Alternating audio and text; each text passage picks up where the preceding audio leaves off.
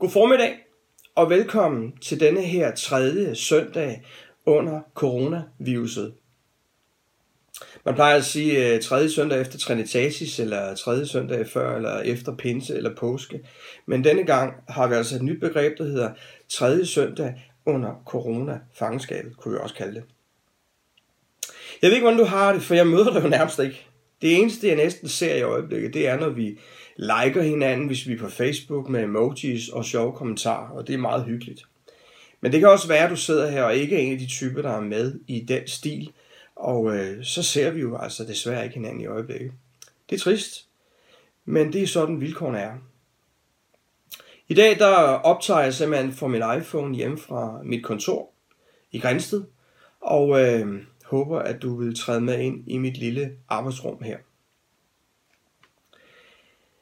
Vi kan nok være enige om, at vi lever i de her tider under nogle meget, meget surrealistiske, øh, hvad skal man sige, tider. Det er som om den verden, vi lever i, er i en meget, meget historisk situation. Og øh, vi befinder os faktisk lige nu i en fase, hvor vi er nødt til at indordne os under, at det er der, vi er lige nu. Det kan godt være, at vi kommer ud på den anden side. Lige nu oplever vi ikke, at tingene er, som de plejer. Og når jeg siger, at det kan godt være, at vi kommer ud på den anden side, så mener jeg, at det kan godt være, at tingene ikke bliver, som det plejer, når vi kommer ud på den anden side. Måske har du set film, ligesom mange af os har, i dine drengeår, eller måske også for ikke så længe siden, som handler om sådan nogle kriser som dem her. Jeg husker, at jeg så filmen Outbreak som teenager i 90'erne. Filmen, hvor en, en lille abe, så vidt jeg husker, øh, var smitsom, og den kom altså, og smitte kom i udbrud. Og i den amerikanske verden husker jeg, hvordan øh, filmsheltene lige pludselig stod og kæmpede med øh, en hel, et helt samfund, som var i fare. Og øh, mange af de ting, vi frygter her under coronavirusen, øh, blev på daværende tidspunkt lavet meget, meget ekstremt sat op. Vi aner jo ikke, hvordan det her det udvikler sig, hvis det virkelig kommer i udbrud. Jeg vil ikke skræmme, men jeg husker, hvordan at en sygeplejersk held inde pludselig var dækket ind og beskyttet med alt, hvad hun kunne, hele udstyret, hun havde på, ude på hospitalet. Og så alligevel var der en eller anden skarp genstand, hun kom til at lave en lille rift i sin klædedragt på, og så vidste man godt, så kunne man ikke holde smitten fra hendes krop, og hun måtte også ned og ligge.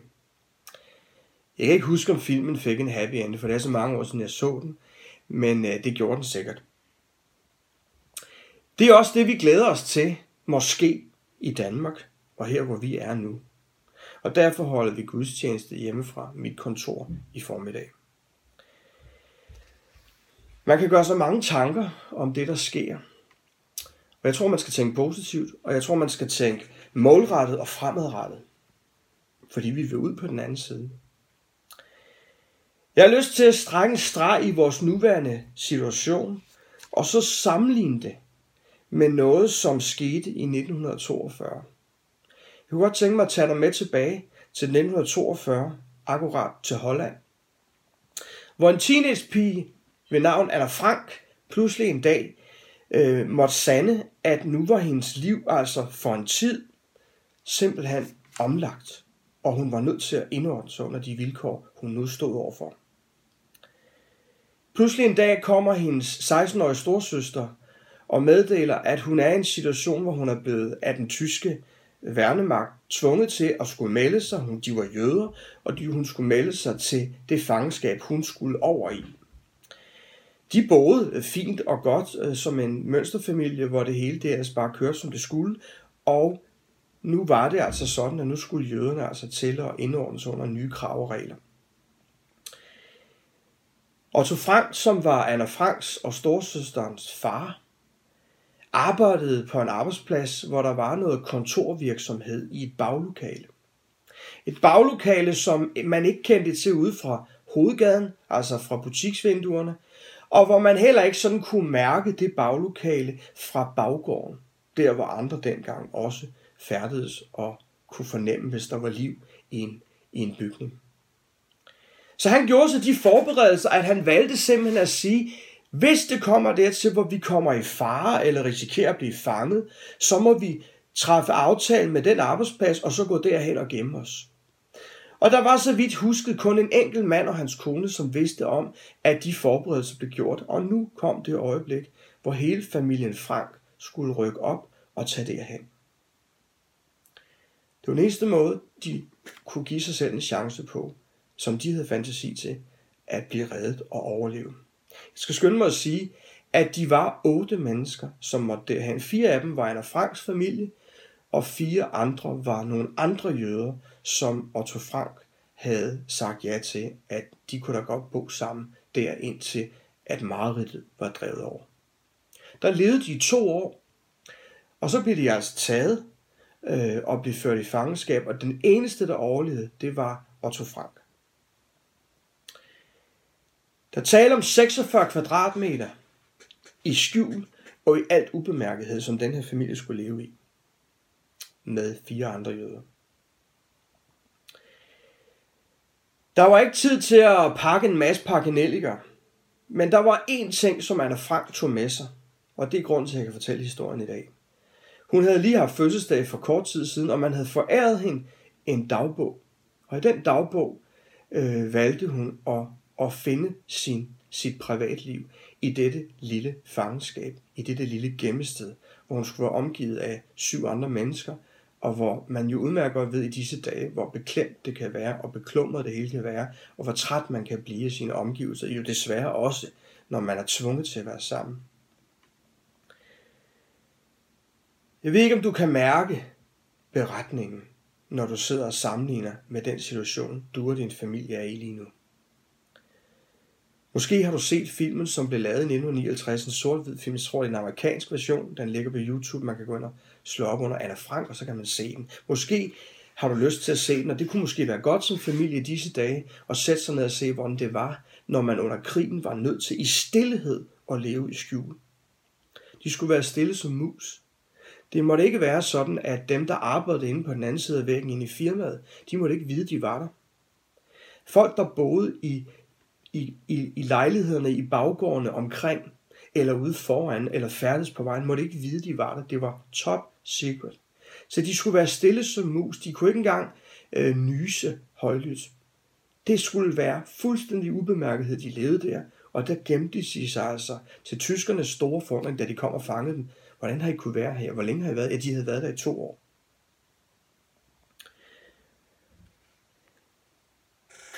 Anna Frank, hun havde sin dagbog. Og jeg sidder og tænker på, at mine børn, mine to piger, de render rundt med skolens computer under armen. Og lige så snart de er færdige med at lave lektier, øh, som de ikke gør i stillhed på nogen måde, øh, så har de deres iPad, eller også så har de deres smartphone, i det, vores børns tilfælde iPhones. De kan skrive, de kan facetime, de kan danse, de kan tweete, de kan gøre alt muligt. Og det gør de. Anne Frank måtte i al skjulthed sidde og dyrke sit privatliv der. Hun kunne ikke sådan lige vinke og snakke og statusopdatere over for sine veninder, som mine piger gør. Men hun fandt sin overlevelse i denne dagbog, og der skrev hun sine tanker. Otte mennesker på 46 kvadratmeter. Man skal huske på, at de måtte, de måtte leve der også når der ikke var varme på i bygningen. De måtte leve der, når mad ikke var noget, der lige var muligt at bringe frem til dem. Så de klart, de levede også øh, mange svære dage, hvor de i uvidsheden, hvis ikke der kom nogen, dem som vidste, de var der, de anede ikke, om de var blevet taget, eller hvad der var sket. De måtte bare leve der, og bare klare sig. De kunne ikke komme ud og handle, som vi kan. De kunne gå ud og hamstre, som vi gjorde under de første dage i Danmark. I hvert fald mange gjorde. Ressourcerne, dem vidste man ikke, om man havde i morgen. Og i den amerikanske film, der ser man en af de andre jøder, som var blandt de otte. Der var der en tyk mand. Dem er der jo nogen af os, der føler os beslægtet med. Han havde det, som vi måske også har det. Han var altid bange for, at der ikke var nok. Så han greb altid til grødfadet først, og skyndte sig at få lidt mere end de andre. Og når man lever i den her kultur, når man er fanget og er nødt til at være indendør og være det i stillhed, ja, så er man jo nødt til at også lære at leve med, at man nogle gange bliver træt af hinanden. Det kan være, at vi alle sammen oplever det i de her uger nogle gange i familierne. Og han blev også bebrejdet, at han altid lige skulle have lidt mere end de andre. Der opstod gnidninger, og øh, der var svære dage. Der var gode dage, men der var også svære dage. Det var meget, meget vigtigt, at når arbejdspladsen var i gang inde på den anden side af væggen, i, i dagligdagen, så var det meget, meget vigtigt, at de kom op og skændes. Eller når arbejdspladsen var gået hjem, hvis så folk var ude på vejen eller ude i gården, så var det meget vigtigt, at de blev opdaget, også når de havde lyst til at råbe og skrige af hinanden og hyle. Det var ikke en mulighed. Det kunne betyde, at de blev indfanget og blev sendt i gaskammerne i dødslejrene. Det skulle bare fungere. Der var ikke andet at gøre. Og så måtte de prøve at få det bedste ud af situationen. Jeg har tit forestillet mig, jeg kan huske, at jeg så den her sort-hvid film, da jeg gik i folkeskolen som barn. Lige fra min barndom har jeg tit forestillet mig, tænk hvis sådan noget her kunne overkomme i min levetid. Hvordan ville jeg reagere? Hvordan ville jeg agere? Udfrakommende omstændigheder tvang dem til at leve på den her måde. Det var den overlevelsesmåde, de prøvede at gøre brug af, men som desværre kun lykkedes for Otto Frank farmand. I Bibelen, i 1. Thessalonikerbrev, kapitel 5, vers 16, det er i Nyt Testamente, der står der sådan her. Sig tak under alle forhold. Vi skal sige tak under alle forhold. Der står, vær altid glade, bed uophørligt og sig tak under alle forhold. Vores natur, jeg er et værd brokhoved af dimensioner. Min natur er også, at jeg har meget hurtigt brug for at ligesom få irritationen og aggressionen ud. Jeg er jo rødhåret. Og derfor kan man så let i de her dage komme til at bebrejde dem, som var de første til at hamstre. Dem, som måske gik i panik og tænkte, der er ikke andet at gøre. Vi må, vi må sikre os selv og vores egne.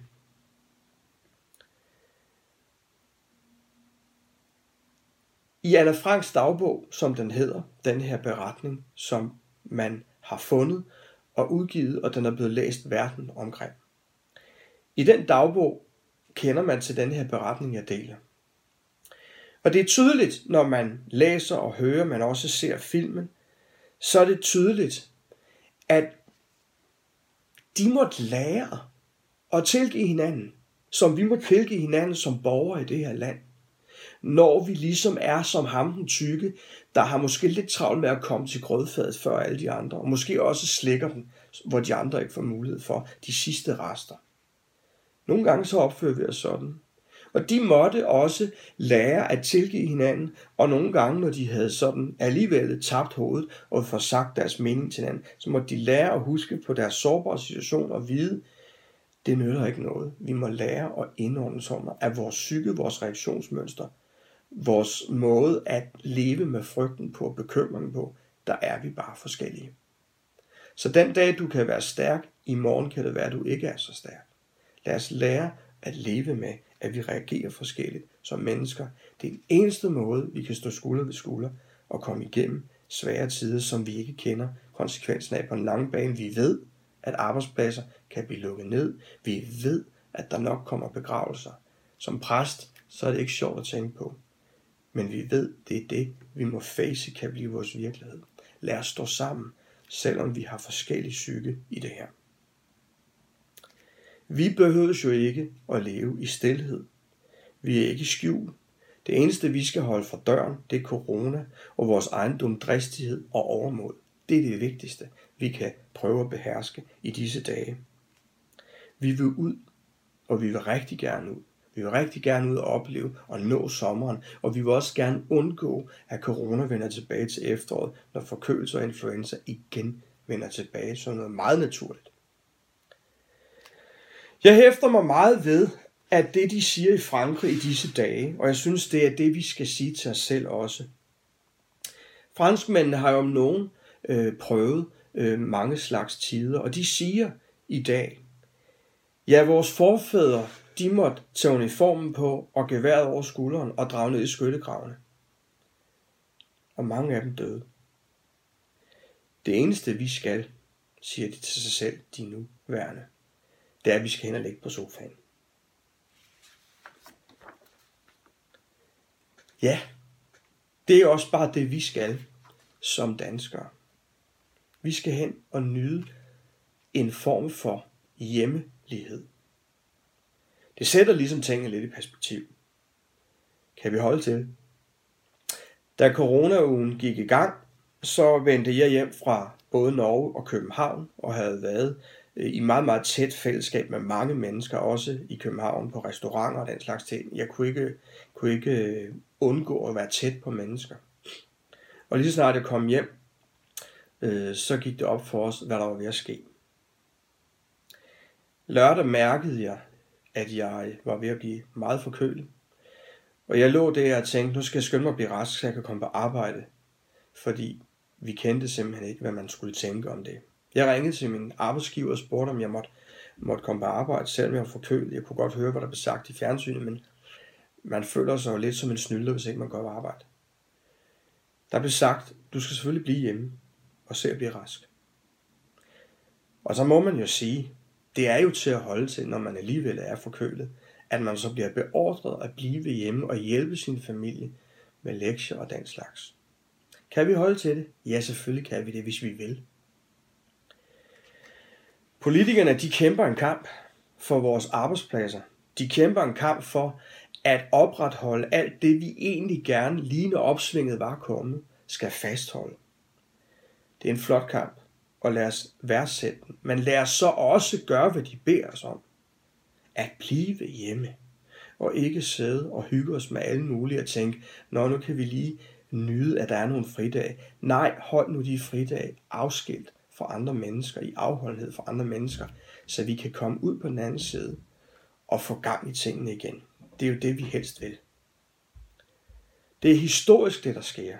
Det er også lidt spændende, det der sker, synes jeg. Vi går igennem noget, vi aldrig havde forestillet os ville ske, og vi er dem, der lever lige midt i det. Hvordan bliver fremtiden? Det er du med til at bestemme i din adfærd.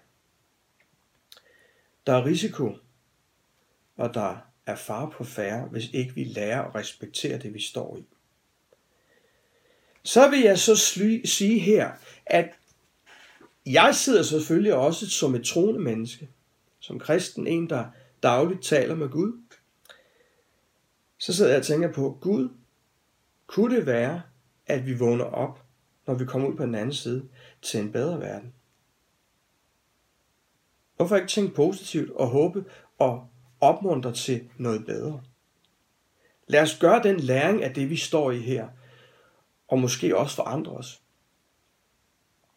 Tænk så, at hvis vi kunne nå ud i en, i en, en, en øh, fremtid, hvor vi ser vores naboer i øjnene og har lyst til at tage hovedtelefonerne af og sige hej. Hvordan har du det? Hvordan går det med dig? Tænk, hvis vi lige pludselig fik lyst til at invitere hinanden ind på kaffe og være sammen. I stedet for den der fortravlede storbyskultur, som præger mange af os, hvor vi næsten ikke har tid til at tænke på andet end os selv. Jeg har lige været i København, som sagt. Hver eneste gang, jeg skulle spørge om vej, og spurgte folk sådan, taler du dansk? Der er jo mange derovre, der taler svensk og jysk, og det er jo ikke helt københavns, kan man sige. Når man spurgte dem, øh, taler du dansk? Det kunne også være, de var fra andre nationer så skulle de altid lige have noget ud af øret. Meget typisk for vores tid. Man går altid med et eller andet i øret. Man ser også mennesker, der går og snakker med sig selv, og så ved man godt, de har en telefon, de har gang i, de snakker med nogen, de, de ændrer ikke, hvad der sker i trafikken. Det er en meget, meget kedelig måde at være sammen med andre mennesker på. Tænk, hvis vi kunne få lagt det lidt af os.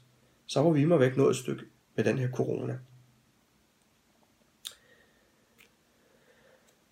Måske reflekterer vi også dybere over vores eget liv, hvis vi kommer ud på den anden side af corona som, som helhed, alle som en. Der bliver jo stillet meget i skue af frygt for arbejdsplads, økonomisk grundlag, huspriserne vil formentlig falde, hvis ikke, hvis ikke vi hurtigt får styr på det her. Men frygten for at skal til begravelse, den er måske også i dine tanker. Og lurer mig, tror du ikke, at jeg har ret, når jeg siger, at vi alle sammen desperat får brug for at henvende os til den Gud, vi måske ikke tænker så meget over til hverdag. Jeg beder for, at jeg må have hele mit hjem med igennem den her krise. Jeg beder for, at de mennesker, jeg er familie, ældre og alt muligt andet, må komme igennem det her. Jeg ville være meget ked af, hvis døden fik indgang i blandt mennesker, jeg kender og holder af. Så tænker du måske, jamen ja, ja, jeg ved ikke, om jeg tager tro på den måde, Gert Bjørsted. Jeg er ikke kirkegænger, jeg læser aldrig i Bibelen, og jeg plejer jo at sige, at jeg er ateist. Ved du hvad? I Bibelen der siger Jesus, den der har tro som et sennepsfrø, det er ikke ret meget. Det er ikke ret stort sådan et frø. Det er meget, meget lille. Men den, der har tro som et sindesfrø, altså selv den, der kæmper med tvivl og synes, det er svært at tro på en Gud, har du bare et lille håb, et lille suk i dit hjerte, så må jeg kalde det tro som et sindesfrø. Og Jesus siger, at har du tro som et sindesfrø, så kan det flytte bjerge. Det er godt nok en fantastisk billede, Jesus giver os i Nye Testamente der. Og øh, lad os grave den tro frem og gøre brug af den. Lad os også tro på, at de øh, ting, Bibelen taler om, at de gælder også i dag. Husker du fra din barnelærdom, at Moses i Gamle Testamente, som var bekymret for sit jødiske folk, der levede i slavefangenskab. Husker du, at, at Gud bad ham om at gå hjem og sige til farao, at det jødiske folk skulle slippes fri fra deres slavetilværelse. Det gjorde Moses, og øh, det tog lang tid at få dem fri, for farao han var ikke specielt begejstret. Det var jo billig arbejdskraft. Øh, men 10 plager kom over Ægypten. En af plagerne, som man husker meget tydeligt, og som man måske også tænker på de her dage, det var, at det blev forudsagt, at døden ville indtræffe, og børn ville dø. Men der var en instruks, ligesom vi også får instrukser i de her dage af vores politikere og sundhedsminister. Der var en instruks, der sagde, Smør blod på din dørstolpe ved dit hjem, så vil døden gå forbi. Og det var der mange, der gjorde. Og de kom helskindet igennem. Men de kunne også høre gråden og sorgen fra de hjem, som ikke gjorde. Ægypterne, de blev til sidst så trætte, så de sagde, så kom der afsted med jer, nu orker vi ikke mere, hvor børn er døde. Vi er plade nok. Der har været lidelser nok. Og så slap de afsted. Og så kender du måske selv resten af historien. Men de gjorde, hvad der blev sagt, og tog imod instrukserne, og dem, der gjorde det, de overlevede. De andre, de fik sov. Bibelen er jo fuld af eksempler på ting og sager, som bliver meget sort-hvid og sætter tingene meget relief. Men vi danskere har så svært ved at åbne os for den slags, fordi vi kan jo selv. Men lige nu kan vi ingenting der er vi afhængige af at komme igennem det her. Det er min længsel, at vores land må komme ud på den anden side med troen ovenfra og håbet og løfterne ovenfra i behold. Og i gamle testamente, der læser vi noget i 2. krønikebog, kapitel 7. Vi læser om Salomo, som havde gjort templet færdigt og kongens palads. Alt hvad han havde sat sig for, siger Guds ord her, det havde Gud lavet lykkes for ham. Alt, hvad han havde sat sig for, det havde Gud lavet lykkes for ham. Det er det, vi har brug for i den tid, vi går i møde lige om lidt. Vi har brug for, at vores arbejdspladser, de overlever. Vi har brug for, at samfundet kommer i fornyet vækst. Vi har brug for, at, at, at mennesker må komme igennem, også hvis der opstår, og det ved vi, der gør, dem som måske endda os selv, måske endda præster, at vi kan hvile i tillid til, at Gud, han har styr på os. At vores familier kommer igennem, hvad kriser vi måtte blive budt.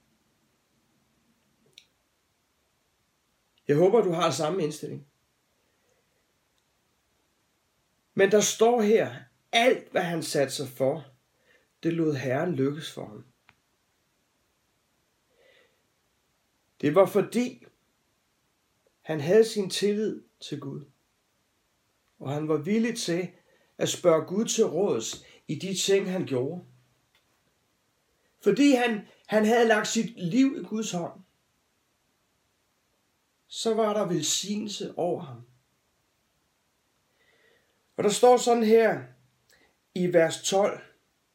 Der viste Herren sig for Salomo om natten og sagde til ham, Jeg har hørt din bøn, og udvalgt mig dette sted til offertempel. Og så siger Gud noget meget, meget væsentligt, som jeg ikke tror har ændret sig for vores tid heller, som vi er i Gamle Testamente. Han siger, hvis jeg lukker himlen, så der ikke kommer regn, hvis jeg befaler græshopper at æde landet, eller hvis jeg sender pest over mit folk, og mit folk, som mit navn er nævnt over, Guds navn er nævnt over hele verden, hele over den ganske jord. I Danmark er Guds navn en del af vores kultur. Og mit folk, som mit navn er nævnt over, så ydmyger sig og beder og søger mit ansigt og vender om fra deres, som Herren siger her, onde veje, vores egoistiske selviskhed. Der vil jeg høre dem fra himlen og tilgive deres søn og læge deres land. Ja, mine øjne skal være åbne, og mine ører lytte til bønden på dette sted. Jeg har udvalgt og helliget dette hus, for at min navn kan være der til evigt tid. Mine øjne og mit hjerte skal altid være der. Hvis du vandrer for mit ansigt, Gud ser os hver dag, men er vi bevidste om, at vi vandrer for hans ansigt. Sådan som din far David gjorde. David var ham, der slog Goliath ihjel. Og gør ganske, som jeg befaler dig, og holde mine lov og retsregler. Så vil jeg lade din kongetron bestå i overensstemmelse med den pagt, jeg sluttede med din far David. Der skal aldrig mangle en af din slægt til at herske over Israel. Og så siger han også modsat. Men hvis ikke det gøres, hvis, hvis, hvis svigtet sker, hvis vi glemmer ham, osv., osv., dyrker vores selviskhed, andre guder og alt muligt. At dyrke andre guder i Bibelen er jo også og have nok i, hvad man selv har forstand og lyst til, og bare gøre, hvad der passer ind. Det har Gud aldrig ønsket, at vi skulle gøre, fordi der skader vi os selv. Så hvis det er det, vi gør, når vi kommer ud på den anden side, så tror jeg ikke på, at statskassen i længden kan, kan dække vores arbejdspladser, vores, vores, vores danske komfort og tryghed så vil der være et tidspunkt, hvor ressourcerne slipper op. Det er et alvorligt budskab, det her. Jeg bliver aldrig populær, når jeg læser det højt i danske kirker, når jeg prædiker over det. Jeg har tit taget det frem. Folk kan ikke lide den slags budskaber. Men prøv at lægge mærke til, hvad Gud han siger. Hvis, hvis du holder det til mig, så vil alt, hvad du sætter dig for, det vil lykkes. Så det står og falder med, at jeg vil leve mit liv i dyb relation til Gud der vil jeg opleve velsignelse. Der vil jeg opleve, at, at han vil mig det godt. Det vil han til enhver tid. Men jeg kan så let komme til som menneske og gøre mere skade end gavn. Og så hjælper det ikke ret meget. Så lad os, lad os, lad os høre det ord. Og jeg sad faktisk og tænkte på, at det er måske ikke pænt af mig at sige, men hver aften, mere eller mindre, har vi de, i de uger, der er gået her, så har vi siddet og set pressemeddelelser og tv-aviser og nyheder og fulgt med. Og lad os også bruge vores lille sindepsspæde tro til at bede for vores politikere, at de må tage de rigtige valg. Nu er det godt nok Socialdemokrater, der leder vores land i øjeblikket, de er jo ikke kendt for at være glade for at snakke om Gud og tro, og lad dem nu bare slippe for det. Men derfor kunne det jo godt være, at de hjerterne indvendigt var dybt afhængige af Gud, men ikke siger det så højt. Men naturligvis ville det være helt vildt fantastisk, tankevækkende, hvis Mette Frederiksen, vores statsminister eller vores sundhedsminister, lige pludselig på skærmen, sådan ureflekteret og ikke planlagt, kom til at sige, nu har jeg simpelthen brug for, at alle, der tror på en Gud, sætter i gang med at bede for vores samfund og vores situation, for vi er ude i dimensioner, vi slet ikke kan magte. Menneskeligt set ved vi ikke, vi skal gøre. Vi har simpelthen brug for Gud. Og jeg kan da i hvert fald huske, at, at da jeg selv var en dreng øh, på en 5-6 år gammel og gik i børnehaveklasse eller i første klasse, der var, og det var vi mange, der gjorde. Vi var rigtig mange, der troppede op søndag formiddag i vores præstegård, det sovn vi boede, og gik i søndagsskole sammen. Jeg kan da huske, at vores nuværende sundhedsminister, som jo om nogen virkelig i sit liv er betroet et ansvar, som må kræve virkelig sin mand i dag som voksen, Magnus Heunicke og hans søskende, jamen de sad der trofast hver eneste søndag, ligesom jeg selv gjorde. Og øh, senere fandt jeg så ud af, at øh, vores bedsteforældre havde gået i kristne kredse sammen øh, som unge. Så, så, så arven, som, som jeg vil et eller andet sted også prøve på at sige, vores politikere, nej, hvor er det vigtigt, at vi beder for, at de må være født af Gud, hvor de må komme til at tage nogle beslutninger, øh, hvor, hvor, de, hvor de måske også oplever en vis afhængighed af Gud. Fordi alt, hvad han tog sig for, det lod Gud lykkes for ham. Ikke bare lidt, står der, eller noget, men alt. Og i øjeblikket, der har vi simpelthen brug for politikere, øh, for hvem alt de gør, når de er på overarbejde knokler for vores land, at det må lykkes, og der må Guds velsignelse være over dem. Så det beder vi om, vi takker for, at vi har en dronning. Det var så skønt at høre, at vores land reagerede, da der ikke blev sagt, Gud bevarer Danmark. Vi ved, at det er dronningens tro. Vi ved, at det er dronningens ønske for det her land. Hvorfor det ikke blev sagt, det skal jeg øh, ikke gøre mig klog på. Men jeg vil lige minde om, at for år tilbage sad dronningen og reflekterede tilbage i en udsendelse om hendes liv og om hendes far. Og der kom hun til at fortælle, og det kunne man høre, hun mente, at, at, at da hun var teenager, der havde hun ligesom så mange af os, øh, måske synes kan være svært, ikke taget det der med Gud specielt øh, koncentreret alvorligt, men, men faren havde simpelthen sagt til hende, uden Gud, der går det ikke. Uden Gud, der går det ikke. Og det er jo blevet øh, hendes, øh, hendes øh, førepind på mange måder, kan man sige, også som, som regent og dronning for det her land. At uden Gud, der går det ikke. Så Gud bevarer Danmark, og lad det lyde, øh, og lad os tro på, at det er det, der ligger i vores land. Jeg synes, vi skal bede nu for, for den her situation. Bed for vores politikere. Bed for vores land. Bed for alle de hjem, som lige nu står over for svære situationer. Øh, det er tragisk at vide, at vi ikke slipper for begravelser. Det er tragisk at vide, at ikke alle har immunforsvar til at komme udenom det her på nemmeste måde.